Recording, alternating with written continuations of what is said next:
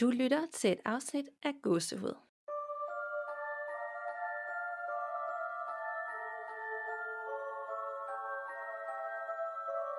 Hej Danika.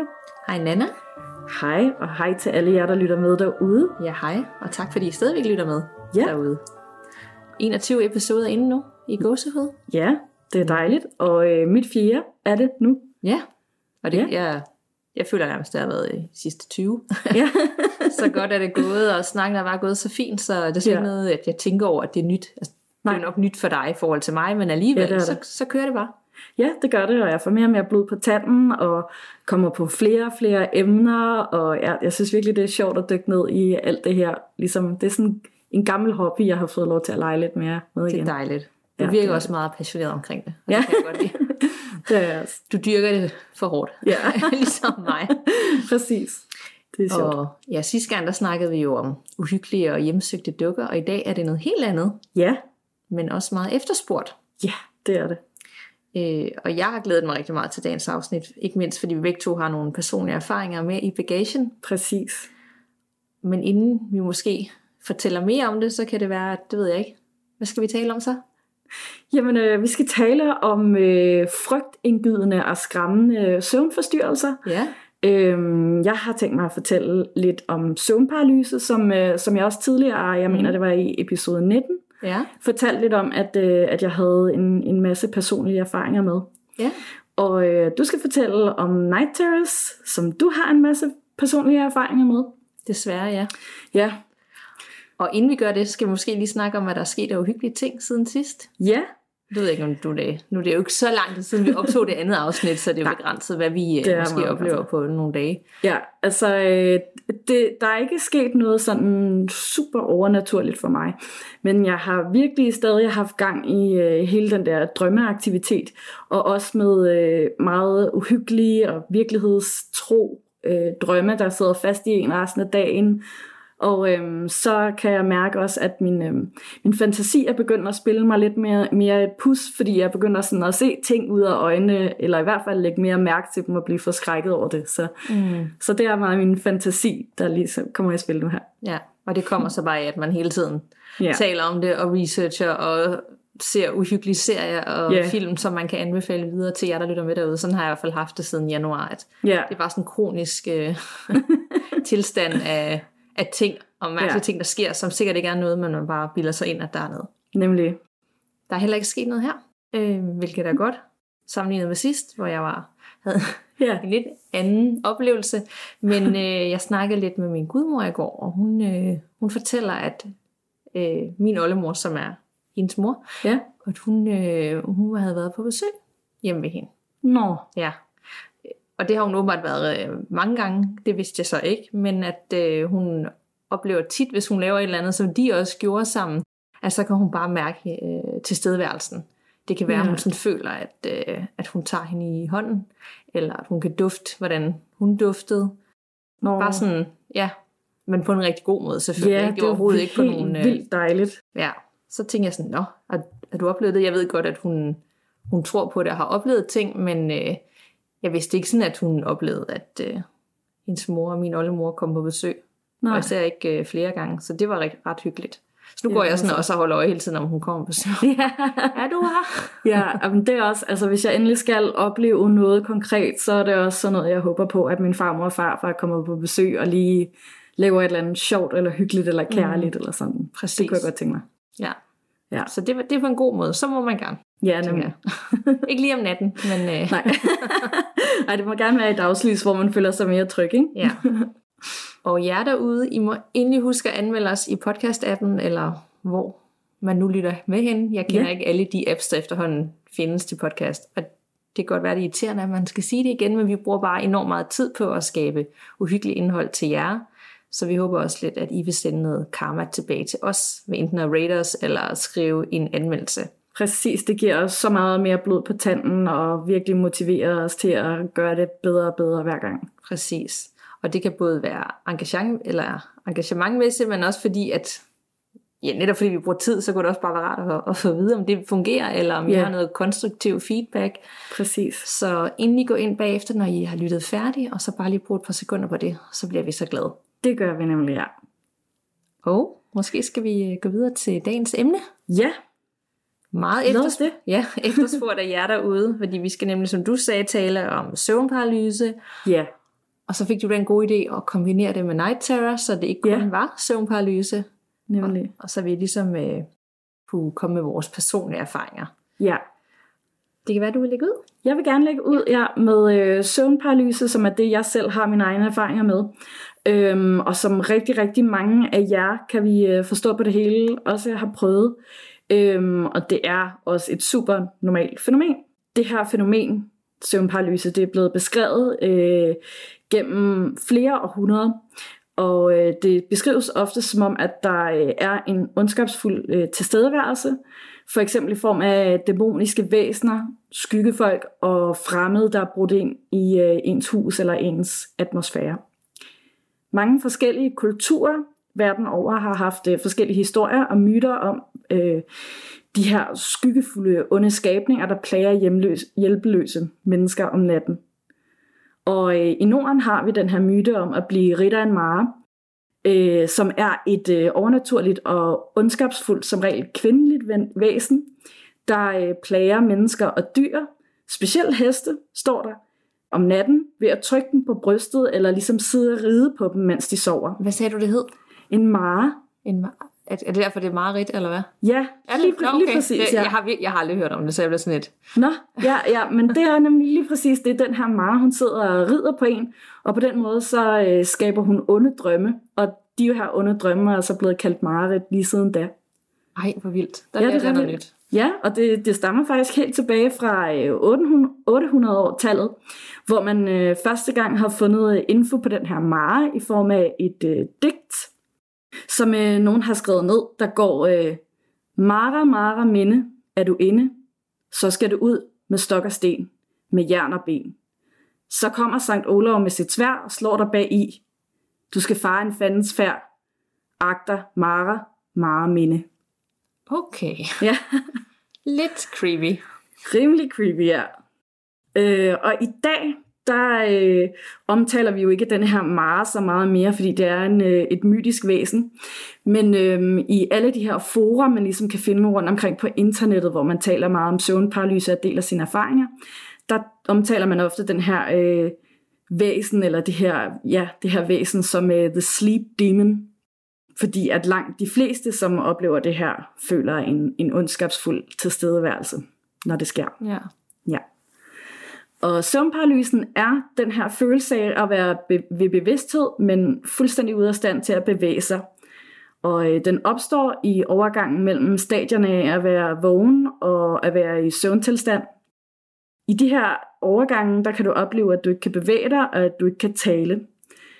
Det tager som regel fra et par sekunder og helt op til et par minutter, men nogle gange kan det føles som om, at du lægger dig i flere timer uden at kunne bevæge dig eller gøre noget. Nogle folk øh, mærker som sagt den her pressende følelse, eller følelsen af at blive kvalt eller holdt nede i deres seng. Og øh, søvnparalyse forekommer generelt ofte for folk, der har andre søvnforstyrrelser, f.eks. Øh, narkolepsi, som er den her sygdom, der forårsager, at du har et øh, overvældende behov for at sove, som følger et problem med hjernens evne til at regulere din egen søvn, der gør, at øh, du kan falde i søvn midt i en samtale og sådan. Søvnparalysen opstår derfor som regel enten, når du er ved at falde i søvn, hvor den så øh, kaldes øh, hypnagogisk eller prædomital søvnparalyse, eller når du er i gang med at vågne op, hvor den så kaldes hypnopompisk eller postdormital søvnparalyse. Fordi når, din, når du falder i søvn, så slapper din krop langsomt mere og mere af, og normalt vil du så også blive mindre og mindre opmærksom på den omverden, du er i, og så bemærker du ikke den her overgangsfase. Men hvis du forbliver opmærksom, øh, hvis din hjerne ligesom forbliver opmærksom, mens du er i gang med at falde i søvn, så er det altså her, du kan opleve, at du ikke kan tale eller bevæge dig. Så er det, hvis man oplever det, er det så sådan i starten af søvnen, eller er det, Ja, eller er det slut? Altså, ja, præcis. Det, det, det kan være begge dele, eller hvad? Ja, det kan Okay. det. Altså man kan sige, det, det er sådan enten, når du er ved at gå ind i drømmestadiet, mm. eller når du er ved at forlade drømmestadiet. Ja. Jeg troede nemlig altid, det var, når man var ved at alligevel skulle vågne, men så alligevel ikke Ja. helt var vågen. Nej, Jeg vidste ikke, at det også var sådan i, i starten. det vidste jeg faktisk heller ikke. Jeg troede også, det var mest, når man var i gang med at åbne, men det er åbenbart begge dele. Det kan være, det er, fordi man ikke rigtig øh, nødvendigvis lægger mærke til det, hvis man er ved at falde i søvn. Ja, Fordi man så egentlig ender alligevel på en eller anden måde i en søvn. Ja, Og når man alligevel skal op, som, og man gerne vil op, så er man rigtig meget opmærksom på, at Ja, man er fanget i sin krop. præcis meget mere fokuseret på det. Mm. Det giver rigtig god mening, synes jeg. Ja, Måske man også, øh, fordi at, at det er jo også meget normalt det der med at have de her drømme, hvor man enten drømmer, at man falder, eller der sker noget andet, sådan som man vågner med et kæmpe spjæt og sådan noget. Øh.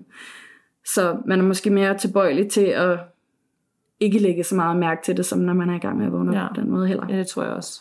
Ja. Ja, og det der sker, øh, når du sover, det er, at øh, din krop skifter mellem to forskellige stadier af søvn, der hedder REM-søvn, Rapid Eye Movement, hvor at øh, din, øh, dine øjne begynder at bevæge sig, og, øh, og du begynder at drømme. Og så er der en øh, fase, der hedder NREM, som er Non-Rapid Eye Movement, og øh, en cyklus af de her to varer cirka 90 mi- minutter. NREM-søvnen opstår først, og øh, den fylder ca. 75% af den samlede tid, du sover. Og under den her NREM-søvn, der slapper din krop af og restituerer sig selv. Og øh, i slutningen af dens fase, så skifter den så over til, øh, til remsøvnen, hvor det så er, at du begynder at drømme. Øh, men, men din krop selvfølgelig bliver ved med at være afslappet. Under REM-søvnen, der er dine muskler også i dvale, sådan så at alle de signaler, din, øh, din hjerne sender ud øh, til nerverne omkring bevægelser, du drømmer, at du foretager dig og sådan noget, øh, gør, at du ikke øh, begynder at bevæge dig og kan gøre skade på dig selv og sådan noget. Det er sådan ligesom en, øh, en ja, forsvarsmekanisme, kan man måske sige. Det er egentlig meget smart. Det er rigtig, rigtig smart.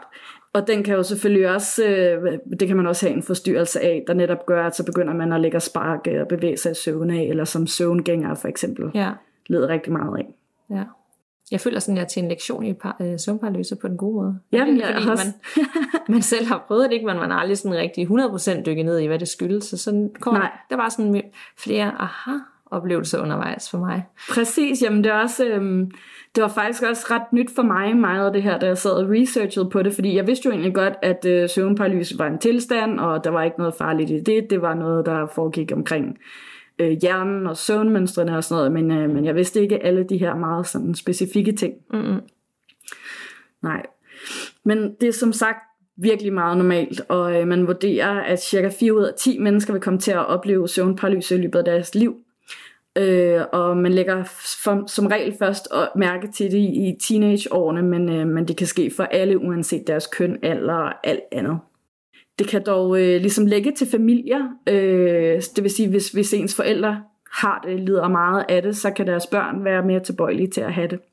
Og ellers så er der andre årsager, der tit bliver kædet sammen med søvnparalyse. Det er generel søvnmangel, øh, ændringer i ens søvnrutiner eller søvnmønstre. Det kan være mentale tilstande, såsom stress, eller hvis man lider øh, af bipolar lidelse. Det kan være fordi, at man sover øh, for ofte på ryggen, og øh, det kan komme af andre søvnproblemer, såsom øh, narko- narkolepsi eller natlige krampeanfald i benene, som man også tit kalder restless leg syndrome. Og øh, så kan det blive forårsaget af visse typer af medicin. Øh, meget ofte for eksempel, øh, eller i mange tilfælde, har man lagt mærke til, at øh, det kommer, når man bruger medicamenter mod ADHD. Ja. Og øhm, så øh, kommer det ofte også, hvis man øh, har et misbrug af for eksempel alkohol, stoffer eller medicin. Så øhm, der er nogle ting, man også kan gøre selv for at forhindre det. Øh, man behøver ikke nødvendigvis at gå og frygte, at øh, det er nattens dæmoner, der er ude efter en, eller der er rumvæsener, der er kommet for at bortføre en. Øh, man kan gøre en masse ting for at afhjælpe det. Man skal i hvert fald starte med at sørge for, at man får en ordentlig søvn hver nat. Øh, og man vurderer, at et voksne menneske har brug for mellem øh, cirka 6-7 til 9 timer om, øh, om dagen. Og øhm, du kan også gøre alt, hvad du overhovedet kan, for at øh, lindre den stress, du har i dit liv. Søvnparalyse har en tendens til at komme, når du er allermest stresset. Øhm, og du skal især sørge for i de perioder at afstresse, inden du lægger dig til at sove. Så ikke noget med at kigge på mobilen eller Nej, computeren inden, eller tænke, at nu skal man til at planlægge dagens møde på arbejdet, eller så kører det bare. det skal Nej. man ikke gøre, nej. Men, men altså nu er jeg, jeg har jo også prøvet det på gang, men det har altid været om dagen, jeg har prøvet det, hvis jeg har taget en lur, for eksempel, ja. nu nævnte du selv det der med, når man er teenager, det er der, jeg har prøvet det, Ja. og har taget en lur. Så jeg har aldrig prøvet det om natten. Er der en, altså det ved jeg ikke, om du falder, men er der en, relation til de der korte lure om dagen på nogle timer, om det... Jeg synes også bare, at man tit hører folk, der lige tager en lur, og så Ja. ja. skete det. Ja. Jo, men altså, jeg har jo læst ufattelig mange historier om det her øhm, generelt, før jeg var med i den her podcast, og nu også her, mens jeg har researchet på det, samt alle dem, der ligesom er kommet ind, og hvad jeg ellers har hørt fra venner og bekendte, der har oplevet det samme.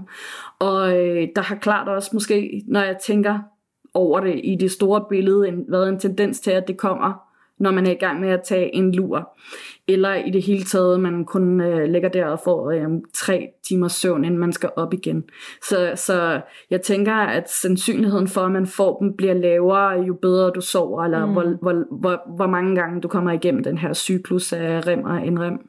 For det kan jo faktisk være, at det er fordi, at kroppen, man snider kroppen til at tro, nu det er nattesøvn, der går i gang. Ja, Men man tager en lur og har måske sat en alarm, eller man skal op igen om nogle timer eller en Ja. time. Men kroppen er slet ikke klar til det på en eller anden måde, at det er derfor, at man har en højere forekomst af de her tilfælde. Det vil jeg tro, ja. Jeg synes i hvert fald, at det giver rigtig god mening, hvis det er sådan. Fordi at ligesom når man også har taget den der en eller to timers middagslur, så kan man nogle, nogle gange vågne op, og så føler man sig nærmest mere træt, end da Ja, man læser til at præcis. sove. Ikke?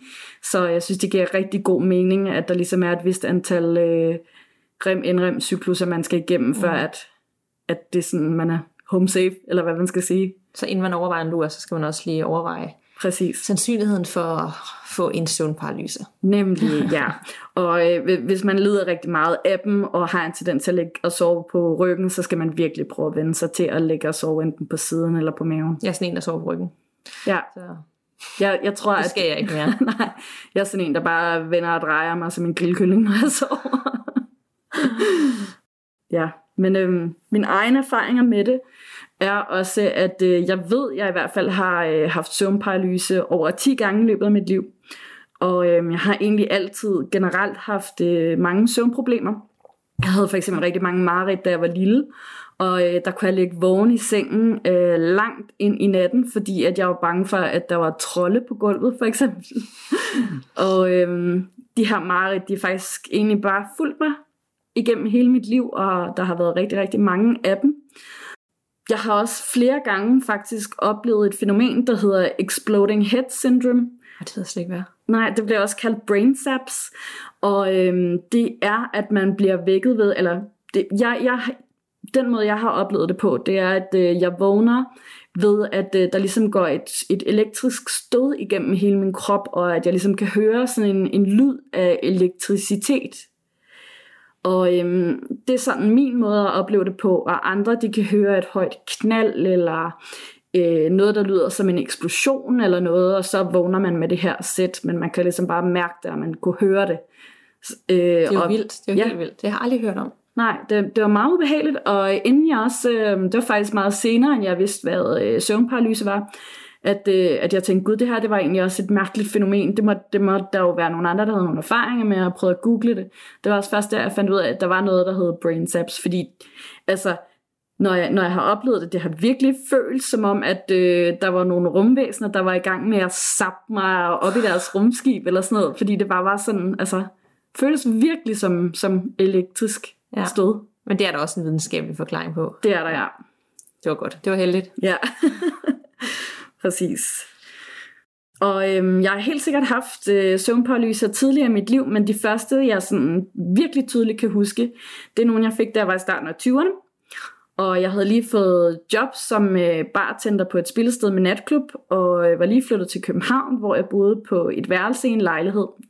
Jeg boede der i et lille års tid, og øh, mens jeg boede der, så gik stort set alle mine elektroniske ting i stykker. Det var telefon, det var hårdtørre, det var computer, det var lamper, og der var rigtig mange forskellige ting, der brændte sammen.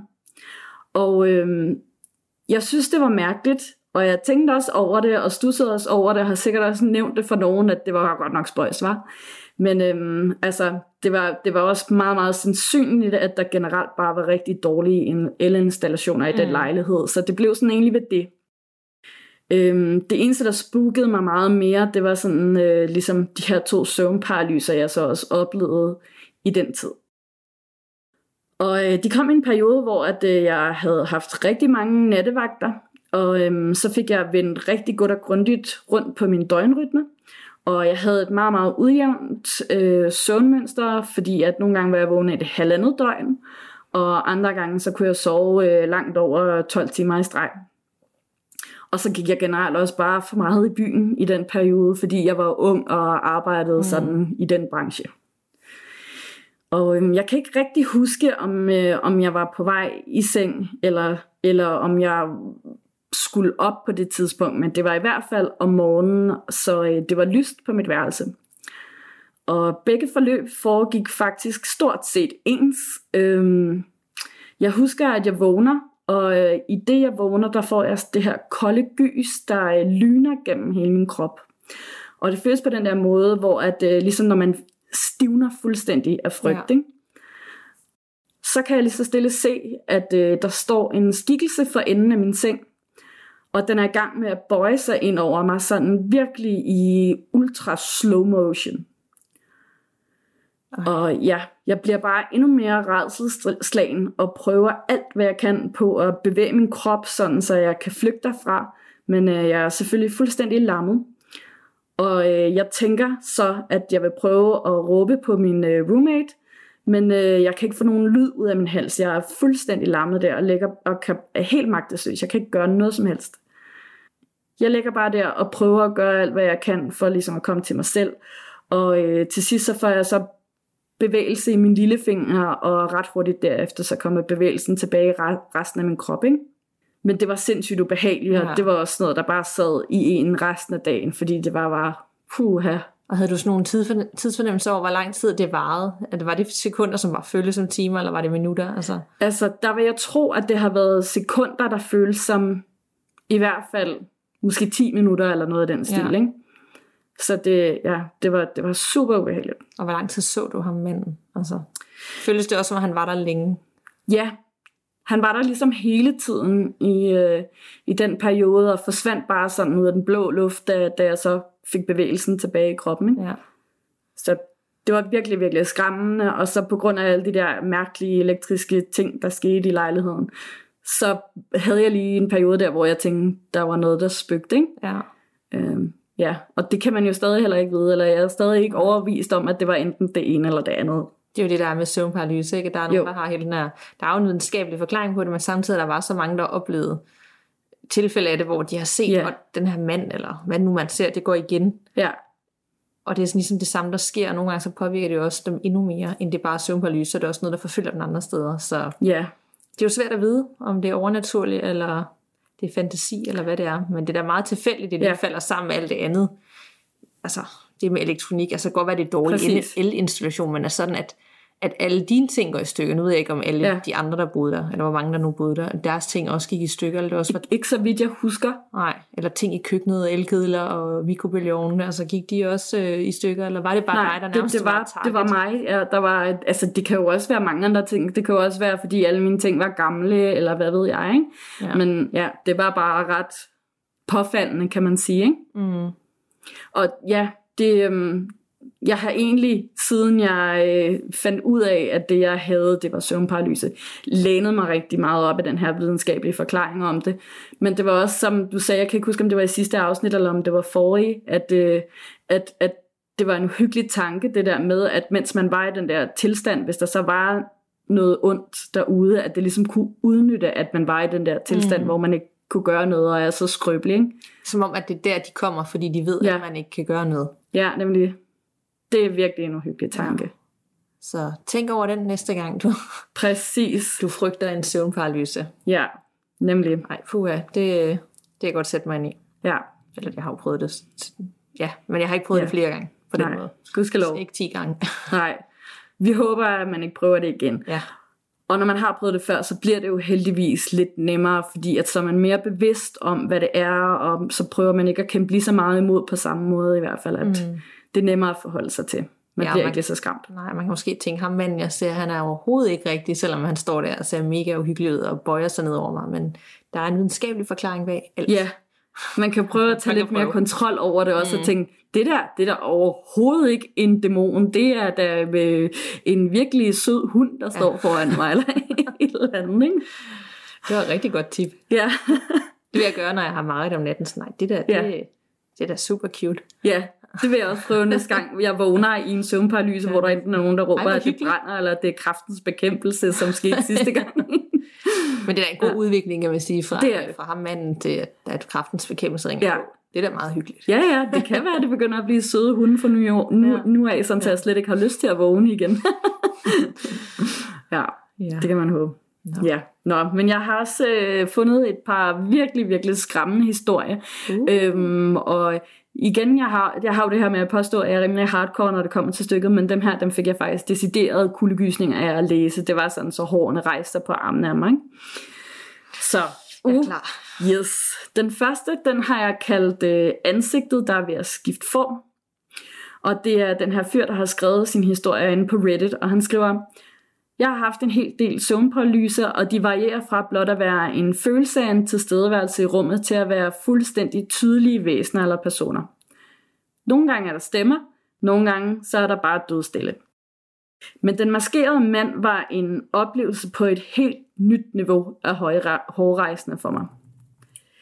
Det startede med, at jeg vågnede til lyden af en dyb, uhyggelig rallen fra en hals. Jeg vidste med det samme, at det var søvnparalyse, fordi jeg havde prøvet det så mange gange før. Så jeg overgav mig selv til paralysen med det samme, og vidste, at det her ville jo bare blive endnu en af de der uhyggelige søvnløse letter, jeg havde oplevet så mange gange før. Men så gik døren op til mit soveværelse.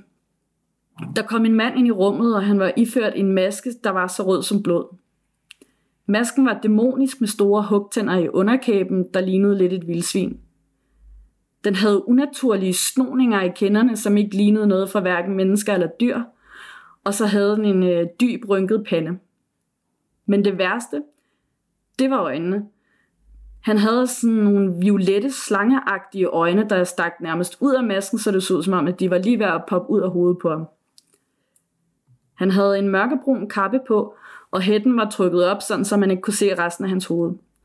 Hvilket bare gjorde masken endnu mere fremtrædende, og, øh, og de her forfærdelige øjne endnu mere tydelige. Han trak en stor sæk bag sig, som bevægede på sig, og øh, han stoppede først, da han nåede hen til fodenden af min seng. Der stod han så og stirrede på mig i noget tid, noget der faktisk føltes som en evighed, før han åbnede den her sæk. En efter en trak han alle de mennesker, jeg nogensinde har elsket, holdt af eller betragtet som ven. Hver gang han trak nogen ud, placerede han dem foran mig, så jeg kiggede dem direkte ind i øjnene. Og så hævede han sin hånd, som var helt knoglet, og skar halsen over på dem med en skarp klo, så blodet flød ud over det hele. Jeg kunne bare helt lammet ligge og se livet sive ud af øjnene på alle de mennesker, jeg nogensinde havde kendt. Dybt inde i deres øjne kunne jeg se en overdøvende frygt, der var blandet med medlidenhed. Først da sækken var tom, smed han den fra sig og begyndte at gå rundt om min seng. Han stoppede ved hovedet, og han tårnede ind over mig. Han bukkede sig ned over mig og strøg sin bloddryppende klo hen over mit ansigt. Og med sin anden høj, hånd trak han langsomt masken af. Jeg har slet ikke ord til at beskrive, hvad det var, jeg så ind under masken, men det var det mest uhyggelige virvar af vivler og knuder, som var i konstant bevægelse. Hvert nyt udtryk var mere skræmmende, end det forrige havde været.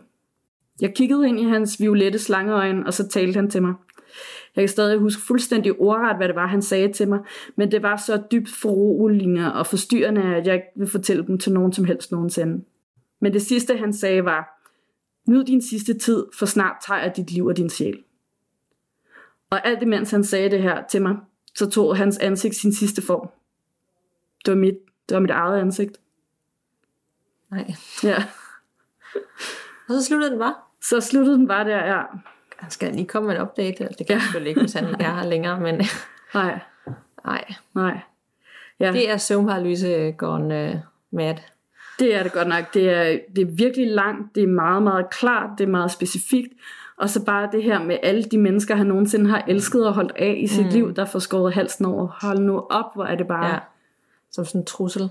Ja, jeg kunne, jeg kunne sindssygt godt tænke mig nogen, der var gode til at analysere den slags drømme, og sådan, der, der kunne fortælle lidt om, hvad symbolikken i det her var. Mm. Hvorfor var det alle de mennesker, han holdt af, der blev henrettet på den der måde foran ham?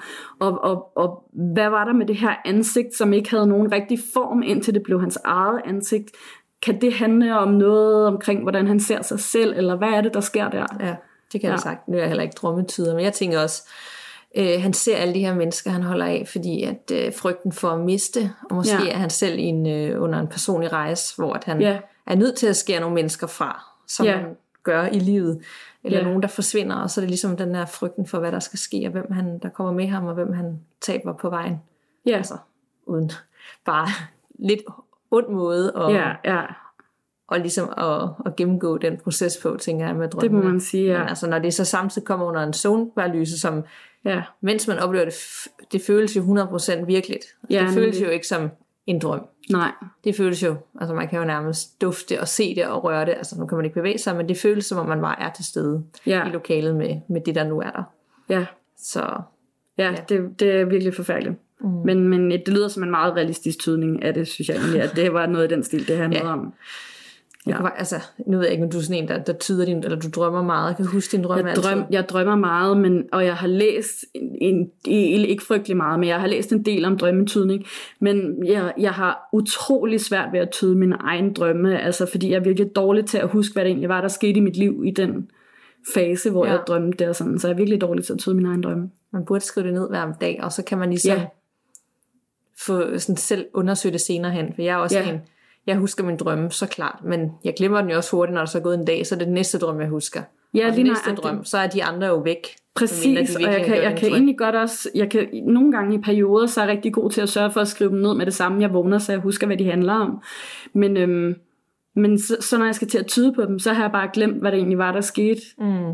Det giver ikke helt mening. Nej, man burde faktisk gøre det kort tid efter man er stået op, hvis man skulle sidde og øh, analysere på det. Ja, det ja. burde man faktisk. Ja. Kender du det også, at øh, det oplever jeg i hvert fald rigtig, rigtig, rigtig tit, at, øh, at jeg går rundt og laver et eller andet, og lige pludselig så kan jeg bare se en drøm, jeg engang har haft, og det kan være for flere år siden. At så kan jeg huske, hvor jeg var, eller hvem jeg så, eller en følelse, jeg havde, eller hvordan et sted så ud i min drøm. Så kan du kommer det bare sådan Så kommer det bare, ja. Nej, det har jeg faktisk ikke prøvet. Det lyder ret vildt. Ja, det prøver jeg rigtig, ja. rigtig tit. Jeg har mere den her, hvor jeg, jeg gør et eller andet og siger, det her, det har jeg 100% gjort før. Og så ja. om jeg gentager det her. Jeg har det siddet her, jeg har drukket det her, jeg har, vi har spist det her, vi har sagt den her sætning, altså man kan nærmest forudsige, hvad der skal ske. Ja. Det oplever jeg sådan, synes jeg ret ofte. Ja. det, det er jo selvfølgelig ikke en drøm, så det ved jeg ikke hvad.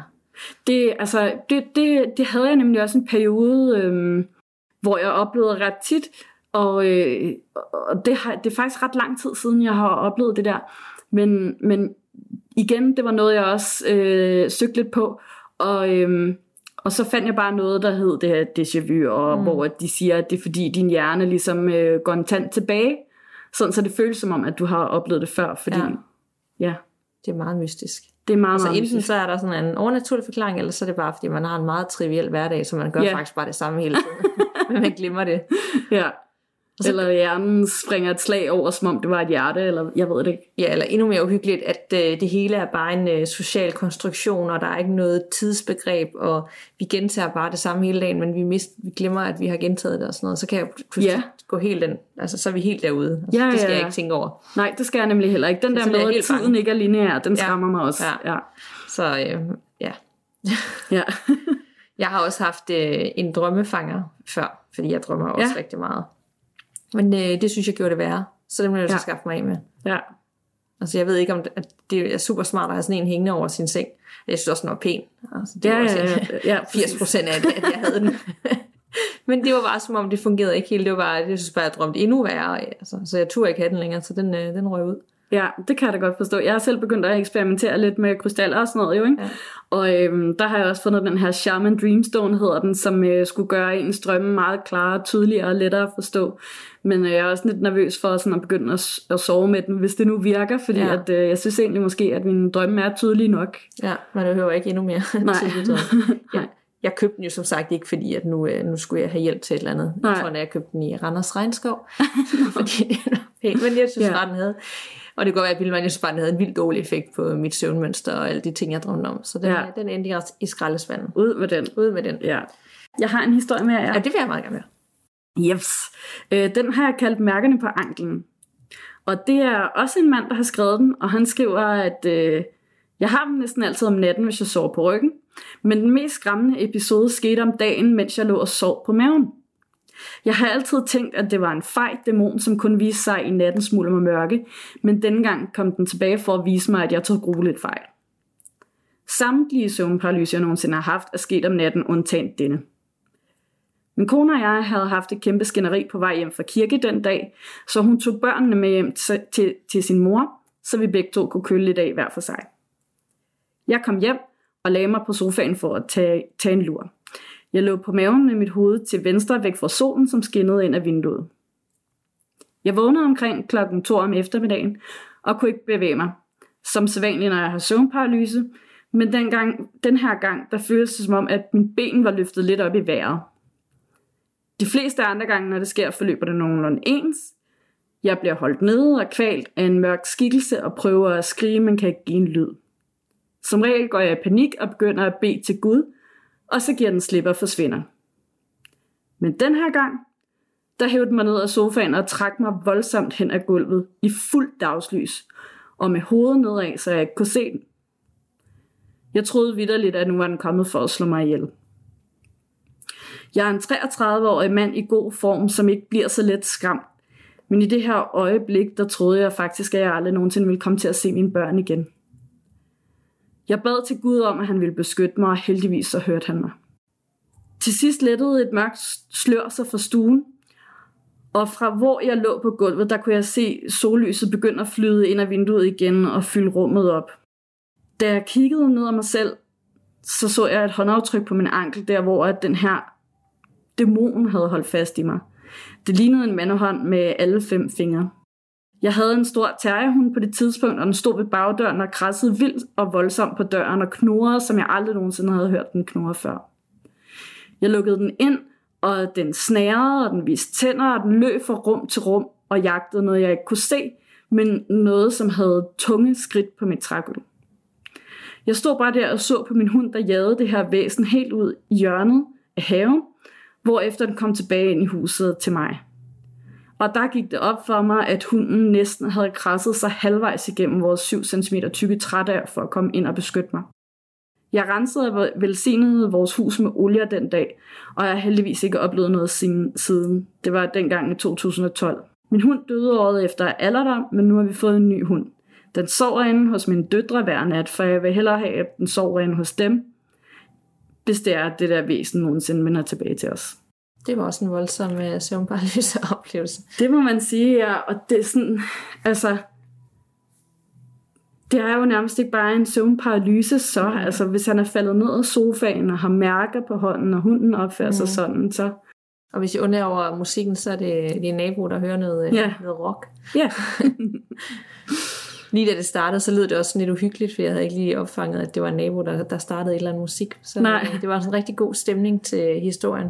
det er faktisk rigtigt. Det lyder sådan lidt ligesom de der ungdoms college gyserfilm, Ja, ja. sådan noget Sådan- distant music. Ja. Det havde du planlagt godt. Ja. at skabe en stemning. Jeps. Nå, men fra søvnparalyse til night terror, eller søvnredsel, som det også bliver kaldt i Ja. Danmark. Det, det har ikke helt den samme gennemslagskraft. Søvnredsel, night terror. Ja. Og jeg har valgt det her emne, øh, fordi det er faktisk noget, jeg lider af til dagligt. Det er ikke sådan hver nat, men i snit er det i hvert fald hver anden dag. Ja, Ej, det må være så forfærdeligt. Ja. Og jeg lider både af night terror og også at snak og gå i søvne. Ja. Og det sidstnævnte, altså at gå i søvne, er blevet meget mindre, jo ældre jeg er blevet. Men Godt. ved, da jeg var teenager og boede hjemme, så var det noget, der også skete flere gange om ugen. Ja. Og jeg har gjort det så længe jeg kan huske, altså for helt fra jeg var barn. Men det, selve night terror-delen er blevet meget værre sådan, de seneste år, altså her i både i 20'erne og 30'erne. Ja. Og det er så også så slemt til tider, at det påvirker min nattesøvn. Og selvfølgelig så, så også hele dagen, fordi man er, man er mere træt. Det er klart. Så det var en øh, rigtig optimistisk indtryk. Ja, jo, det var det godt. Total, øh, altså det, ej, jeg har det altså fint. Men du ved, det, Ja. ja. det lyder bare lige lidt trist, når man sådan siger det, at mit øh, liv det er bare over, fordi jeg ikke sover. Men, Nej. men jeg tænkte, hvad bedre udgangspunkt end at, at tale om noget, som man faktisk selv har prøvet. Ja. Fordi tit, når vi har nogle emner, så øh, er det jo ikke lige noget, vi har prøvet selv, eller nogen erfaring med. Nej, nemlig. Og det er også derfor, det er så spændende i dag, fordi der er så mange, der har erfaring med det, og vi to også har prøvet hver vores ting. Ja, lige nøjagtigt.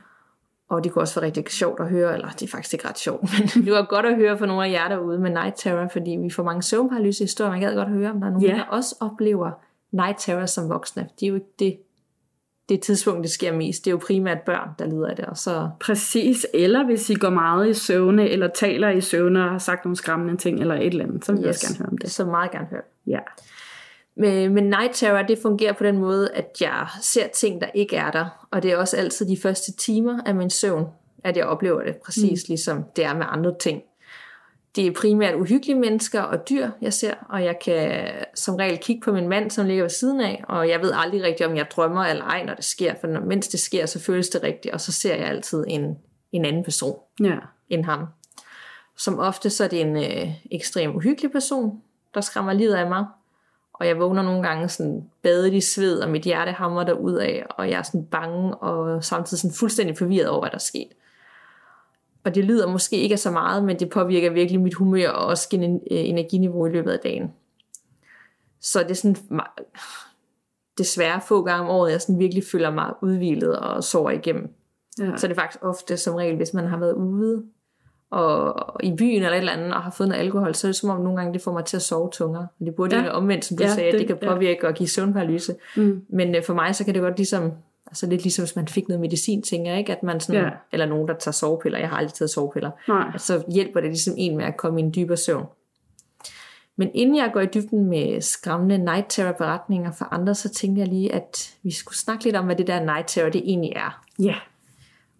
Night terror eller søvnredsel, som de ynder at kalde det herhjemme, det er en tilbagevendende søvnforstyrrelse hos børn, og det kendes ved intens gråd og frygt, hvor det er meget vanskeligt at vække barnet. Og de nævner hele tiden børn, alle de steder, hvor jeg sådan kunne søge det frem. Fordi det er meget normalt, at små børn de lider af det, Mm. og meget mere normalt end voksne, som som regel vokser fra det. Bortset fra mig, og måske nogle andre. Man, der er også, ja. Men det er meget normalt at have det, når man er mellem 3 og 5 år. Det er der, man ser den, øh, den største forekomst af det. Og det er vist kun øh, 1% af voksne, der, der lider af det, så det er jo ikke super meget. Nej. Der er tale om en øh, delvis opvågning fra indremsøvnen, som du talte om, Ja. når man har det. Og øh, de her øh, night terror episoder, de kommer som regel med nogle handlinger, som man sjældent ikke kan huske dagen efter. Det er ikke bare drømme eller mareridt, eller man er fastlåst. Der har man som regel også bevægelserne med. Ja. Og det gav også mening i forhold til, du sagde med det med remsøvn, hvor kroppen ligesom er, er rolig, Ja. og så non-remsøvnen. Jeg ved ikke, men der kan man jo godt bevæge sig, og ligesom at gå i søvne, selvom man sover alle de der ting. Altså det er meningen, og øh, helt normalt, altså mennesker, der ikke lider af nogen som helst søvnforstyrrelser, der øh, er det også under indremsøvnen, eller det er der faktisk under den første stadie af indremsøvnen, den første cyklus, at øh, dine øh, muskler øh, øh, bliver paralyseret, eller sådan ligesom bliver, bliver slukket for, kan man sige, ikke? Ja. Øhm, netop for, at man skal undgå at bevæge sig. Så det er fordi, at, at, at kroppen ikke formår at gøre det, mm-hmm. hvis man bevæger sig. Men i Night Terror, der har man bare bevægelserne med. Ja, Så det er jo, for der vågner man ved, at man sl- altså slår ud, eller ja, laver nogle vilde øh, handlinger, eller stiller sig op, eller løber rundt, eller et eller andet. Ikke? Så der har man ligesom både bevægelserne oven i det, man nu drømmer, eller ja. ser, eller oplever. Og det plejer i hvert fald for mig at starte cirka en halv time til halvanden time efter jeg er faldet i søvn. Så alt, Ja. ja. aldrig i midten af nattesøvnen eller i slutningen, og aldrig om dagen. Det er altid lige i starten, når jeg skal sove til om natten. ja, Og man vækster så mellem at være forvirret og delvis vågen, samtidig med, at hjernen selvfølgelig stadig ikke er helt vågen. Og det er derfor kommer de der ukontrollerbare fysiske handlinger som bevægelser, og det kan også være skrig. Og for lige at sætte det i perspektiv af, hvad jeg kan komme ud for, så øh, lister jeg det lige op, og det lyder måske sådan lidt sjovt eller komisk, når man øh, får det fortalt. Og det kan det også godt altså, være Ja. bagefter, men sådan i situationen synes jeg aldrig, det er specielt Nej, sjovt. Eller lige nej, dagen efter, for- for man er meget påvirket af det. ja, det er sådan det første eksempel, jeg kender, hvor jeg har været sammen med en mand, der havde vi lige mødt hinanden, og vi var på ferie i Rom, og jeg havde aldrig fortalt ham om mine søvnissues. Det var ikke lige noget, jeg havde tænkt på. Nej, selvfølgelig ikke. Så jeg vågner så en nat dernede, og er ekstremt bange for ham, fordi det er ikke ham. Det er en eller anden fremmed. Ja. Jeg ser, og noget uhyggeligt, og øh, jeg flygter så over i hjørnet af, af hotelværelser nede, og der har de sådan B&O-TV på det der hotelværelse, de der B&O fjernbetjeninger, som vejer 500 kilo. Jeg ved ikke, ja. husker. Jo, jo, dem kan jeg godt huske. Den tager jeg så og kaster efter ham, fordi jeg, no. fordi jeg bliver så bange for ham. Ja. Altså. Og han kendte jo ikke til det her night terror, så øh, han blev selvfølgelig meget overrasket. Ja. Og det gjorde nok også pisse ondt. Så det var ret sådan akavet øh, næste morgen, og det var faktisk først der, vi sådan tog en snak om, hvad det var. ikke Fordi Ja. han tænker bare, jeg er, der er et eller andet galt med hende her. Jeg, øh, jeg ser, jeg, skal, jeg skal væk herfra hurtigst muligt. Ja. Og så har jeg ligesom forklaret det. Og så, altså, den dag i dag er det jo så en del af vores øh, forhold, desværre. det kan også være, at jeg, jeg kan også finde på at omdekorere derhjemme. Det er jo Nå, sådan mere, ej, hvor sjovt. men altså, det, altså ikke sådan, at jeg begynder sådan at, du ved, lave en helt stor, men jeg kan godt finde på, hvis jeg må tage billeder ned fra væggen. Det tænker jeg egentlig også må være lidt uhyggeligt for andre. Altså, ja. altså jeg satser på, det er mig, ja. at der tager det ned. Ikke? Ej, det vil jeg også håbe. Ej, puha. At så tager jeg den ned på vores væg og lægger den et andet sted, eller lægger den på gulvet. Ja. Og jeg kan også finde på at fjerne tøj fra mine bøjler i skabet, eller enten vågne i noget helt andet tøj, end jeg er gået i seng i, eller bare tage noget tøj af, eller noget tage ned for bøjlerne, og ja, Ja. Jeg, det her, det sker ikke så tit mere, men jeg har vågnet mange gange ved at være sådan på vej ud af vores hoveddør, fordi jeg bliver så bange for et eller andet. Så det er min Ja. naturlige instinkt, det er at flygte fra situationen, og det skal man jo ud af døren. Ja. Øh, og så som regel vågner jeg, når jeg så står ude i opgang. Heldigvis, ikke? Jo, for pokker, man hører jo altså om folk, der går flere kilometer i søvn. Ja, jeg tænker, det er ekstremt tilfælde, hvor der er alligevel ja. et eller andet, der hver gang stopper mig i at gå længere, som om, hov, hvad er det, du har gang i? Der er der et eller andet her, der er lidt off. Ja. Øhm, og så har jeg selvfølgelig også prøvet at vågne mentalt, men hvor min krop stadig sover, som du forklarede med søvnparalyse. Ja. Og det har nok været noget af det mest ubehagelige, Ja. jeg har prøvet. Øhm, fordi man føler, den er altså, lammelse, og man får sådan en form for klaustrofobi, det der med, man er Ja, fanget i sin egen virkelig. krop. Ja. Men det mest normale er dog, og det er også det, jeg oplever mest i dag, det er det med, at jeg ser nogen liggende siden af mig, eller stående forbøjet ind over mig. Uh, og det er som regel også noget ekstremt uhyggeligt, eller spøgelsesagtigt. For mig er det som regel en mand, der går igen i de her forskellige tilfælde Mm. med et uhyggeligt ansigt. Og nogle gange så ser jeg også kryb. Det kan være, at øh, tusindvis af æderkopper, der kravler Ej, på væggen nej, ned nej, mod nej, mig, ja. eller slanger i hele sengen. Altså sådan et eller andet, man synes er klamt og uhyggeligt. Tænker Ja. jeg, at min fantasi ligesom finder det frem, når Ja. jeg har det. Og listen fortsætter. Øh, desværre, men min ven han har vendt sig til, og han nævner det heller ikke rigtig mere, fordi det er ligesom bare en del af, hvis det ikke er mig, der vækker ham, eller børnene, så er det mig, der vækker ham. Ja. Og øh, nogle gange så kommenterer han selvfølgelig på, at øh, det godt nok var en urolig nat, og så spørger jeg ind til det. Og jeg kan også huske, at øh, jeg engang downloadede sådan en app til telefonen. Ja. Det er de her søvn-apps, hvor den, den optager dit søvnmønster, og hvor urolig det er, og hvad du siger. Så gemmer den yeah. som lydoptagelser. Og det gjorde jeg nogle gange, så gjorde jeg ikke det mere, fordi det er faktisk ikke super fedt at, og sådan ligesom høre det selv. Fordi når man, man kan jo ikke selv huske, hvad man har sagt eller oplevet ret godt. Nej, nej, det kan, det, det, det kan jeg godt forstå. Jeg har faktisk også en af de der apps der, og jeg er rædselslagen hver gang, jeg skal høre en optagelse, for jeg er så bange for at høre noget. Ja, præcis. Og høre noget andet end en selv, ikke? At Jo, der er et eller andet, du ved, et sådan rigtig dybt øh, brøl, eller et eller andet, Ja. som ikke er en selv, og så tænker man, okay, det var ikke bare en drøm og en fantasi, Nej, det er faktisk noget, der terroriserer mig om natten og gør mig så pisse bange. Præcis. Så jeg overvejer hele tiden, ej, nu henter den, nu henter den, jeg får det bare aldrig gjort. Altså det er flere år siden, jeg sidst har haft sådan en. Ja. Så det, det tænker jeg ikke er en god idé. Nej, Men det nej. kunne være sjovt at høre, at nogle af de andre har prøvet sådan en app, hvor den optager Ja, Om helt natten. sikkert. Man ved ikke præcist, hvad night terror det skyldes. Øh, Nogle teorier de siger, at det er på grund af en starthed i hjernen eller umodenhed i nervesystemet, og andre mener, at øh, dem, der er ramt, de kan være i en periode med noget følelsesmæssig stress, Hmm. ligesom med søvnparalyse. Ja. Man mener også, at søvnmangel og feber kan udløse anfald. Ja. Og jeg oplever personligt altid, at det bliver værre, hvis øh, jeg er inde i en presseperiode, mm. eller der er et eller andet med jobbet, eller eksamener, eller man er et eller andet svært sted i livet. Ja. Så bliver det intensiveret om natten, Mm. hvilket giver rigtig god mening for mig. Absolut, får ja. Ligesom bearbejdet nogle af de ting, der ikke måske lige bliver bearbejdet om dagen. Ja. Og det kan også være afligt. Jeg kender ikke rigtig nogen i min familie, der lider af det, som sådan i hvert fald ikke noget, jeg har hørt, så på det det tænker jeg ikke, at det er. I hvert fald ikke, hvad jeg ved af. Og jeg tror sådan helt ærligt heller aldrig, at det bliver godt for mig, eller det forsvinder. Jeg tænker bare, at det er sådan, det er, det er mit lod om natten. Ja, det, det er dit livsvilkår. Præcis, ikke? Ja. Jeg kunne ikke forestille mig, at om så om 10 år, så, øh, så forsvandt det bare.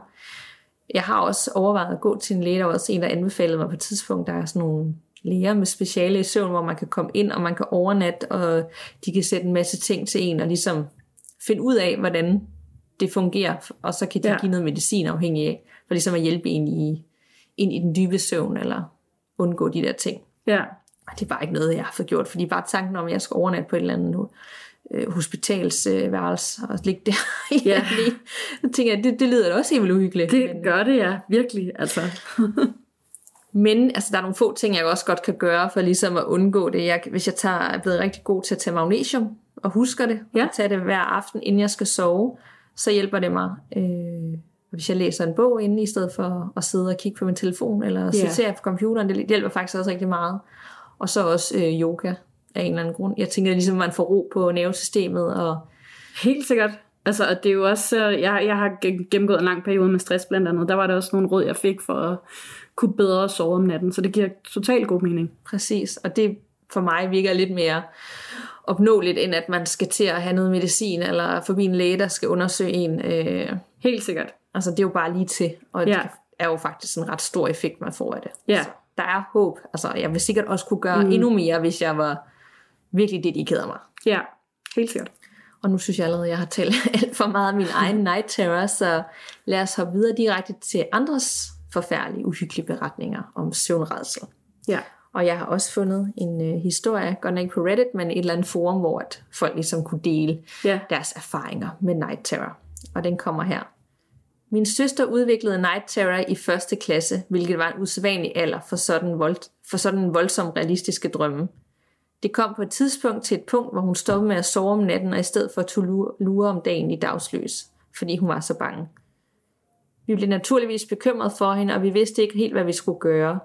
Lægerne sagde det samme igen og igen. Giv hende en bamse eller tænd et natlys, men intet hjalp rigtigt. Min søster forklarede os tit, hvad der skete, og som regel var det den samme historie igen og igen. Nemlig en dame, som stod bøjet ind over hendes seng. Med langt hår og et kæmpe smil. Hun viskede altid til min søster, at hun ville stjæle hendes krop. Og min søster begyndte naturligvis altid at ryste og skrige, indtil hun til sidst vækkede sig selv. Hun fortalte mig en dag, at hun vidste, at kvinden i sidste ende ville lykkes med at få min søster. En aften vågnede hun igen midt i et mareridt, hun løb ind til mig og gjorde alt for at vække mig hurtigt, og jeg fik et kæmpe chok, da jeg modsat min søster ikke er vant til at blive vækket pludselig midt i en dyb søvn. Jeg spurgte hende, hvorfor hun løb ind til mig og ikke vores forældres værelse. Hun svarede, at hun ville være tæt på sin storebror, hun, hun vidste, at jeg ville kunne beskytte hende. Derefter startede jeg en fast aftenrutine for at hjælpe min søster. Jeg ville først læse en historie, indtil hun faldt i søvn. Så ville jeg kravle ud af hendes seng og rykke ned på gulvet siden af hende hvor jeg ikke gik fra hende. Hun vågnede en nat med øjnene helt åbne, men alt andet ved hende sov stadigvæk. Og da jeg stillede mig op og kiggede helt tæt på hendes seng, begyndte hun at kaste sin arm rundt, som om hun var kontrolleret noget andet. Hun råbte imens, se her! Jeg kunne tydeligt se, hun kæmpede ved, hvad inden hun havde mødt i sin drøm. Jeg valgte derfor at vække hende, selvom man jo helst ikke må vække nogen, der går i søvne. Hun vågnede straks med tårne trillende ned af sine kinder – men pludselig slog hun mig med en umenneskelig styrke. Jeg stirrede på hende, og hun var pludselig sig selv igen. Jeg ved ikke, hvad der skete, sagde hun grædende. Du må ikke forlade mig, jeg vil ikke være alene. Undskyld. Den følgende nat skete det samme, og jeg begyndte at blive rigtig skræmt hver gang hun havde sin night terrors. Hun sagde, kom til mig, kom, mens hun tydeligvis sov. Den tredje nat smed hun sin dyne oven på mig. Jeg var efterhånden så skræmt, at jeg gemte mig halvt under den. Min søsters øjne sprang op, og hun skreg. Hun forsøgte at fjerne noget foran mig, jeg ikke kunne se. Hun kiggede ikke helt på mig, men til venstre for mig, som om hun så damen. Pludselig ændrede hun alt og kiggede på mig igen, mens hun sagde, kom tættere på mig, kom. Og jeg gik tættere på, og ligesom jeg skulle til at vække hende, greb hun ud efter mig og sagde, jeg er vågen, og hun hæv mod sengen og løb ud af værelset, hvor hun smækkede døren efter sig. Og jeg skreg selvfølgelig, what the fuck, og vores forældre hørte tumulten og løb ud. Jeg var virkelig forvirret over, hvad der netop var sket. Jeg prøvede efterfølgende at stykke alt det sammen, hun havde sagt de sidste par dage, men min søster brød ind og forklarede. Jeg så damen stå bøjet ind over dig. Hun prøvede at få fat i dig og kravle ind i din mund, da du mobbede. Min søster prøvede altså at redde mig, mens damen langsomt prøvede at overtage hendes krop. Og det var... Nå. Ja, så det var en lidt mere voldsom øh, night terror, øh, som måske godt kunne have en ansøgning af, at der var lidt noget andet i, Ja. end, end bare et voldsomt mareridt, Ja, tænker jeg. ja, ja. Nå, og, nå, men til gengæld en virkelig rørende historie om en virkelig god bror. Ja, som samtidig også blev mega skræmt. Ja. Og det tænker jeg også tit, altså Rasmus han siger jo også til mig nogle gange, at øh, jeg gør altså nogle uhyggelige ting. ja. Altså det er jo ikke kun, ej, øh, hun er bange, og hun græder. Nogle gange, så, øh, så kan jeg også bare se sådan helt anderledes ud, ikke? Fordi hvis dine øjne er åbne, mm. du stadig ikke sover, altså du er jo ikke dig selv, og du siger jo måske nogle ting, som ikke er dig selv. Nej, Og det, det kan jo godt bare være skræmmende. det kan jeg godt forstå. Helt vildt uhyggeligt. Altså, mm. at det der menneske, man elsker lige pludselig ikke er der, eller sådan. Ja. Skal den er der, men ja. Jeg kunne forestille mig bare sådan, altså det har han ikke prøvet, men tænk, hvis jeg en dag bare satte mig op og begyndte at grine eller sådan noget. Ja, Sådan midt om puh, er natten, sådan, sådan fuldstændig hysterisk, ikke? Så, ja. Så, så er det ikke godt længere. Nej, Så det eller altså du begynder at hente knive ud i køkkenskuffen eller sådan noget, i stedet ja. for at flytte rundt på tøjet. Jeg siger faktisk altid til veninder, når vi skal på ferie eller et eller andet, at øh, det er også dumt, jeg siger det, men jeg kan godt have tendens til at gøre nogle ting i søvn og sådan noget, så øh, husk lige at låse kniven ind eller andet, og hver gang så er de bare, de er bare aldrig nogen gider sove over mig. Jeg prøver at sige, det er sjovt, men det er jo ikke så Ja. sjovt, når man tænker. Men der har jo været nogle sager gennem tiden med folk, der kommer, Ja. der har slået nogen ihjel i søvne. Ja. Og så der var en eller anden mand, den første nogensinde, der blev øh, frifundet, fordi Ja. det blev gjort, mens han ikke var til stede. Ja, Jeg tror, det var 80'erne eller 90'erne. noget i den stil, ja. Ja. Det kan jeg også huske, jeg har læst om en gang for længe siden. Men det er faktisk også, altså, de sidder, jeg er bange for, jeg godt tænke, altså det har jeg jo aldrig gjort, men jeg godt tænke, at jeg godt kan, fordi de her ting kan ske, altså hvad kan jeg så Mm. finde på af mine handlinger? Altså kan det gå ud over andre? Altså jeg Ja. kan tydeligvis kaste en fjernbetjening efter nogen. Kan jeg finde på andet i ren frygt, fordi jeg tror, det er en anden? Ja, Altså fordi jeg i det øjeblik beskytter mig selv, føler jeg. ja, mod noget præcis. fremmed. Ja, men det er, det er virkelig en uhyggelig tanke, men altså, ja, Det finder vi aldrig ud af. det finder vi aldrig ud af. Det kan jeg virkelig godt forstå, du er bange Ja. for. Det kan være, at vi skal hoppe videre til læseforretninger, som i dag matcher Ja. emnet. Ja, Fuldstændig. det gør så. Ja. Skal jeg lægge ud? Ja. Ja, det er godt. Vi har fået en øh, mail fra en, som gerne vil være anonym. Og øh, vedkommende skriver, Hej med jer to. Først og fremmest tak for et fedt program. Det er så godt. Bliv endelig ved med at give mig gåsehud. Og det er vi så glade for. Det vil vi gerne blive ved med at gøre. Altid. Ja. Nu til min lidt lange lytteberetning. Jeg har altid kunne se og mærke ting, uden at det egentlig har rørt mig, og jeg har også mange gange haft søvnparalyse. Dog ikke noget lignende den her gang hjemme hos mine svigerforældre. Mine svigerforældre har et stort loft, som er åbent og med et lille værelse i enden. Dette værelse har været min mands før, før han flyttede hjemmefra. Derfor var det naturligt, at vi skulle sove der, når vi overnattede. Jeg har fra dag et af, når vi skulle sove i rummet, haft en følelse af, at min krop boblede, ligesom om den kogte. Jeg havde hjertebanken, hvor der var en meget trykket stemning i rummet. Jeg har altid haft besvær svært med at sove i det rum og følte generelt ubehag grundet det ovenstående. Dog kom so- soveriet i rummet endelig til en ende, da jeg oplevede følgende. Vi skal sove i rummet. Det er sommer, og derfor bliver der tidligt lyst om morgenen. Jeg plejede at vågne ved lyset, og det samme galt denne morgen, bortset fra at min krop var som forstenet i søvnparalyse. Noget, som jeg har nævnt, som nævnt har prøvet før. Jeg kigger rundt i det oplyste rum, og da jeg kigger hen for enden af sengen, står der en gammel dame. Jeg husker hende tydeligt. Hun er iført en gammel lyserød natkjole, der går helt ned til gulvet. Hun har en lyserød morgenkåb på med lommer i siden. Hun har hvidt krøllet hår med kørler i og rynker i hele ansigtet. Og der står hun så og smiler til mig og fastholder mit blik. Jeg kan ikke bevæge min krop og prøver at skrige, men intet sker. Hun står bare der og stiger på mig for enden i sengen i hvad der føles som en evighed. Hendes smil er blidt, og jeg tror ikke, hun vil mig noget ondt. Men det ændrer ikke på, at jeg var grædefærdig, da jeg kom ud af paralysen. Jeg har aldrig oplevet noget så livagtigt i min søvnparalyse. Hun var simpelthen så ægte. Efterfølgende blev det slut med at sove i det rum, eller op af rummet, da jeg fik samme følelse i kroppen bare ved at nærme mig rummet. Vi sov siden da i den anden ende af loftet, ellers kunne jeg ikke være deroppe. Mine svigerforældre har selv haft nogle oplevelser i huset. Blandt andet har de hørt skridt og sådan noget i den stil. Efter dette valgte de at kontakte en klaverjant, som skulle udrense huset for negative energier. De ville gerne have, at mig og min mand deltog. Vi var i huset, for inden klaverjanten kom. Jeg kunne igen mærke, hvordan min krop og mit hjerte begyndte at reagere, som om alt kogte indvendigt.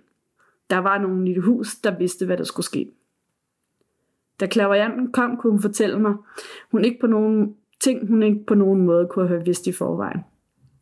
Vi nåede endelig til rummet op ovenpå, og klaverianten kiggede på mig, uden at vide, hvad der skete, og bad kun mig om at stille mig midt i rummet med lukkede øjne og fokusere på min vejrtrækning. Da jeg gjorde det, kunne jeg mærke, at hun tog fysisk ved min venstre hånd, løftede den op i luften, og så slap hun den igen, og min arm faldt ned igen. Jeg åbnede mine øjne, og til min overraskelse så jeg, at hun ikke havde stået ved siden af mig, men hun stod henne ved døren sammen med de andre, mens jeg stod alene midt i rummet. Hvem havde så taget mig i hånden og løftet den op? Det føltes så ægte. Om ikke andet, så føltes det hele meget lettere op, men jeg så, sover dog stadig ikke i det rum eller ved siden af det. Det kunne jo være, at damen kom igen. Jeg kan fryde mig over, at siden klaverianten var på besøg, at min søvnparalyse også så stoppede jeg ikke haft dem siden. Det der omkring fire år siden. Wow. Ja. Så i det her tilfælde, så er det i hvert fald relateret til noget andet. Ja. Og det havde en effekt, at der kom nogen ud og nærmest altså hjælp hende. Ja. Jeg tænker nogle gange sådan, altså i det her tilfælde, om klavianten var der ikke, men kan jo måske godt gøre noget, der føles på den måde, som ligesom at, at afhjælpe hende med de ting, hun føler. Eller Ja. Ret vildt. Ej, nu får jeg helt sådan nogle forestillinger om, at den her, det er den her gamle dame, der har hjemsøgt det her hus. Ikke? Den Ja. dame, hun så i badegummen. Og så, øh, da hun stod, øh, afsenderen her stod i midten af rummet, så har hende damen der taget hende i hånden, og så er grunden til, at hendes hånd har løftet sig op i luften, det er fordi kvinden ligesom er flået opad, ud af. Nå, som sådan en forelseance. Ja, Ja, det kan jo sagtens være. Det en afslutning være. på det. ja, Meget interessant. ja, Det er sådan nogle gange med de der beretninger, man er sådan helt speechless, ikke? Fordi man er sådan, Jo. wow, præcis. at der er folk, der er derude, der oplever de her ting. Ja, nemlig. Det er Og så mange, sindssygt. fordi vi får mange af de her Ja. forskellige. Så tak for den. ja, tak for den historie. Og jeg har også en om søvnparalyse, Ja, og det er også fra en anonym. Og hun skriver, tak for en rigtig god podcast. Jeg har ikke selv nogen oplevelser med det overnaturlige, men jeg kan fortælle om nogen, min kæreste har. Han har flere gange været udsat for søvnparalyse, og det sker gerne i attacks. Han kan altså have rigtig mange af dem, når han får den. De bliver ofte fremprovokeret af situationer, hvor han for eksempel drikker to dage i træk, som på en god weekend, eller mere end to dage, som på Roskilde Festival. Her er to beretninger. Denne episode er dagene efter en festival. Min kæreste lukker altid alle døre, når vi går i seng. Han vågner i sin paralyse på ryggen og kan se, der er lys i rummet, der kommer fra, at døren står helt åben, som om der var tændt lys i rummet bag døren. Han ved jo, at han har lukket døren, og at det er en paralyse. I døren står en høj, tynd skikkelse, som tager en tydelig form af The Hatman, som du i tidligere episoder har forklaret om. Han siger ikke noget til ham, men manden kigger meget intensivt på min kæreste, og han fortæller, at han får en meget tydelig følelse af at være bange og utilpas. Manden smiler uhyggeligt til min kæreste og peger derefter på ham. Han vågner med det samme, efter manden har peget på ham, og han ser med det samme, at det stadigvæk er mørkt, og døren er lukket. Der er intet lys for mellemrummet mellem dør og gulv, for rummet ved siden af. Andre episoder, der kommer af disse, er ikke af manden, men af andre skygger, der viser sig under paralysen, der giver en klar følelse af ubehag og frygt. Og så er der den anden episode.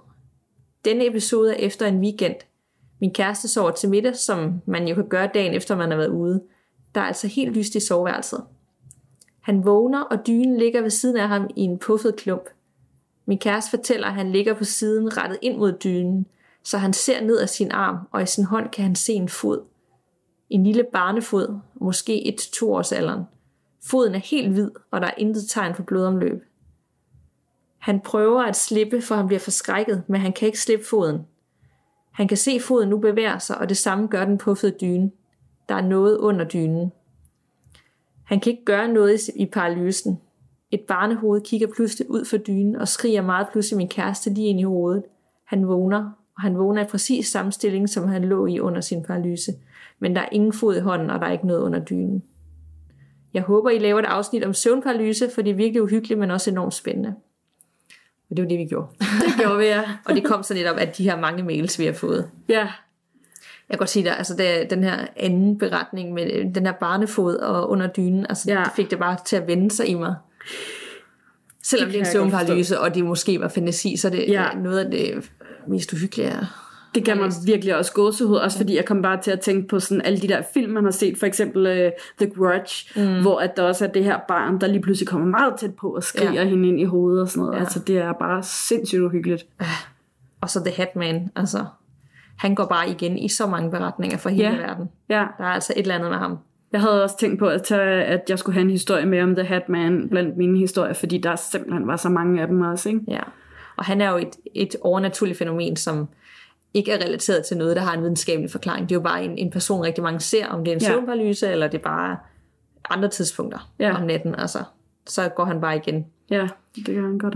Så i det her tilfælde, der tænker jeg da, og også et andet, altså, så tænker jeg ikke bare, om det var da en videnskabelig forklaring for din søvnparalyse, fordi de ting, der bliver set, ikke? Øh, også Jo. det, med det kommer i attacks, og tidligt, eller som ofte i, på tidspunkter, hvor han for eksempel har nogle situationer, hvor man måske er mere sårbar, eller ja. man gør sig mere sårbar, eller mere træt, eller et eller andet, så man er mere åben over for de ting.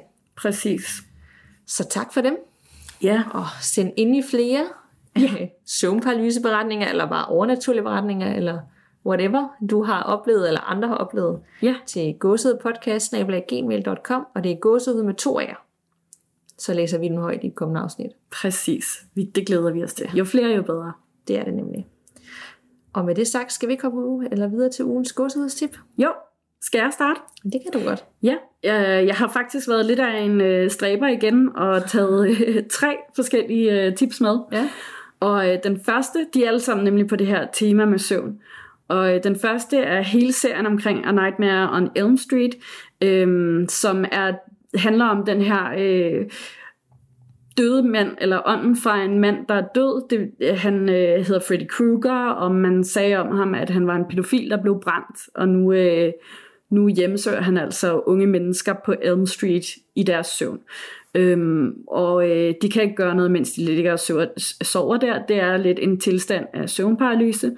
Og øhm, de skal gøre alt, hvad de kan i den drøm, for at øh, flygte fra ham, fordi hvis han dræber dem i drømmen, så dør de også i virkeligheden. Mm. Meget, meget skræmmende. Og øh, selvom jeg bliver ved med at påstå, at jeg er virkelig hardcore, så er det faktisk, det, det er nok de gyserfilm, der har skræmt mig allermest nogensinde, ja. og som jeg også har haft virkelig mange meget. Du tænker på de gamle, ikke? Altså de Jo, oprindelige. ja. de oprindelige, ja. Øh, ja, der er kommet mange af alle dem der J- Freddy vs. Jason og sådan noget, som mm. bare ikke er særlig gode. Men alle de gamle, især de to første, de er dødskræmmende, virkelig dødskræmmende. Enig. Ja. Og øh, hvis man vil høre flere af den her slags historie, så er der jo den her dokumentar på Netflix, som hedder The Nightmare. Og øh, der er der en masse personer, der sidder og fortæller øh, om, øh, om øh, deres beretninger med øh, søvnparalyse. Og øh, det bliver så øh, rekonstrueret af skuespillere, ligesom i, øh, man ser i True, Di- True Crime dokumentarer. Mm. Oh, nej. Var det også din anbefaling? Nej, nej, nej. Jeg tænker mere, åh oh, nej, fordi jeg ved, at hvis de har lavet et show om det her, så er det beretninger, der går, altså, der bliver virkelig, virkelig skræmmende. Ja, Der også har en relation til noget overnaturligt. Det er ikke bare, så havde jeg søvnparalyse, og det var en vild oplevelse, og jeg lå lammet. Altså, så, så går de all in. Præcis. af de værste altså, af de værste. Jamen det er det nemlig, og det, øh, det er lidt ligesom den øh, dokumentarserie, som du også øh, anbefalede i en tidligere episode, hvor der er nogen, der også sidder og fortæller om... Ja, Haunted. Ja, lige præcis, om alle de her uhyggelige ting. Den bliver rekonstrueret på samme måde nemlig. Ja, Så den er virkelig skræmmende. Og den sidste, det var nemlig øh, en af de her apps, man kan bruge til at optage sig selv, mens man sover. Og øh, hvis man er modig nok til at gøre det, så, øh, så anbefaler jeg den, der hedder Sleep Talk. Øhm, fordi at øh, det kan godt være rigtig, rigtig nervepirrende, det her med at sidde og lytte igennem, hvad man har sagt, eller hvad der sker, øh, når man har sovet. Øh, men den her, den har sådan en fu- funktion, hvor at alle brugere kan uploade deres egne lydfiler. Og den er faktisk virkelig sjov. Altså, den er selvfølgelig også uhyggelig, når folk siger nogle random uhyggelige ting, eller man kan høre, at de har et slemt mareridt eller noget, ikke? Men øhm, for det meste, så er det nogle virkelig, virkelig grinerende ting, de siger. Og så er der bare sindssygt mange prutter. det er bare altid sjovt. Det er god underholdning. Ja, det er god underholdning. Ja, øhm, mit ugens godsede tip er ikke relateret til noget med søvn, men øh, det er en film, Og det er en film på Netflix, der er forholdsvis ny. Den hedder The Perfection. Jeg ved ikke, om du kender den. Jo, Har du set den har jeg også lige set. Har du? Ja, Okay. Øh, og selvom filmen starter som en øh, psykologisk thriller, så ender den med at være en ret voldsom gyser-agtig film. Og i bund og grund så handler den om øh, det her hvide underbarn, som øh, spiller cello, som øh, vender tilbage for at mødes med sine tidligere lærer, men de er blevet sådan betaget af en ny, talentfuld elev. Og øh, det starter med en, at hun dropper sin musikkarriere, og så vender hun, fordi hendes mor blev syg, så hun vender tilbage mange år efter, og så er der bare mm. sket en masse ting i mellemtiden. Og de ender jo så faktisk med at få et forhold, de her to, men så starter der sådan en intern konkurrence om at få øh, den gamle lærermesters opmærksomhed. ja. Og så vil jeg faktisk ikke sige så meget mere, fordi at øh, man kan godt komme til at afsløre lidt, og Ja. den er lidt underligt opbygget, hvor den springer lidt i tid og sådan noget, men øh, det fungerer ret godt. Ja. Så den synes jeg, man skal prøve at se. Den, det gerne synes jeg også. Det er virkelig, øh, jeg forstår ikke, at den ikke har fået mere opmærksomhed, fordi at, øh, altså jeg må indrømme, jeg faldt også over den, og så tænkte jeg, at det er nogle gode skuespillere. Blandt andet er der en af dem fra Girls med i, og der er en af dem fra øh, Dear Out. White People og sådan noget. Ja, Hende, øh, ja, den ene, Ja, altså, det er hun er hende, med den Get uhyggelige for Get Out, hende kæresten, ikke? Præcis. Hun er så mega uhyggelig, altså hun er sådan en rigtig gyser-skuespiller. ja, Det er hun god til. ja, lige nøjagtigt, ja. ja. Og de er så gode, altså så gode de to der. Ja. Så jeg tænkte, jamen, jeg skal se den alligevel, men jeg havde egentlig regnet med, at den var dårlig. Øh, så jeg havde egentlig bare tænkt mig, at den skulle køre lidt i baggrunden, mens jeg sad og lavede noget på min telefon eller ja. noget, men jeg blev simpelthen så fanget af den. Ja. Virkelig, virkelig god. Og nu- har du nogensinde set øh, Ruins? Ruins, nej, Den har, nå, men det, det er den der, der foregår ned i Maya-templerne i Mexico, hvor de skal op på... Øh, altså, nu, det eneste grund til, at jeg tænker på det, er, fordi der er en scene i den her The Perfection, hvor at der er nogle ting, der sker med hende, der kribler ja. Ja. i hende, ikke? Og det er godt have... Uh, ja, Ja. ja, det var det mest uhyggelige Ja. faktisk i den film. Og der er en hel film, der hedder The Ruins, som var en, som jeg stadigvæk, jeg tror ikke, jeg har lyst til at se den igen, men der er en gruppe unge mennesker, som kommer op på det her tempel, og det er sådan, der står en masse og gør sådan, at de ikke kan komme op. Ja, Altså, det må man ikke, det er ulovligt, men de får en eller anden måde snydt sig op, fordi de er unge, og de vil, og de vil gerne prøve det forbudte. ja. Og da de så kommer derop, øhm, så er de bare fanget derop, så kan de ikke komme ned igen, for der sker noget derop. Og den har lidt det samme med det der. Den skal man også se. Det er, det er en lidt ældre film, men den er bare mega klam og uhyggelig. helt sikkert. Så man godt kan lide den type film. Ja. Ja, så fik vi da lige smidt øh, 4-5 afsted. Ja, tips, så er der lidt at gå øh, i gang med de næste 14 dage. Præcis. Ja. Det var dejligt. Og øh, vi har jo øh, lidt sammenkoblet, eller virkelig sammenpakket de her optagelser lidt sådan, så du kan komme på ferie. Så Ja. det var også meget rart. Du Det var rigtig pause. rart. Ja, Ja. det var dejligt. Og tak for snakken, Anna. ja, i lige måde. Og vi lyttes ved. Og pas på derude. Man ved jo aldrig, hvad der venter bag den næste dør.